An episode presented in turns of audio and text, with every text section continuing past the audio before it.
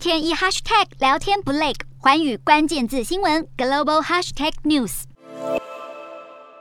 随着联准会持续的紧缩货币政策，投资人期待本周更多关于通膨和财报数据。美股今天大幅下跌，随着抛售持续，标普五百指数一年多来首次跌破四千点，同时指标十年期美国国债殖利率触及二零一八年底以来的最高水平，交易价格远高于百分之三。美股四大指数全数收黑，道琼指数下跌六百五十三点六七点，收三万两千两百四十五点七零点；纳斯达克下挫五百二十一点四一点，收一万一千六百二十三。点二五点，标普五百下跌一百三十二点一零点，收三千九百九十一点二四点。非半指数下挫一百五十二点九六点，收两千八百二十九点一零点。欧洲股市方面，由于市场对美国升息影响以及通膨飙高的忧虑挥之不去，加上中国实施防疫封锁措施，欧股今天大跌。欧洲三大股市全数收跌，英国股市下跌一百七十一点三六点，收七千两百一十六点五八点。德国股市下挫两百九十三点六二点，收一万三千三百八十点六七点，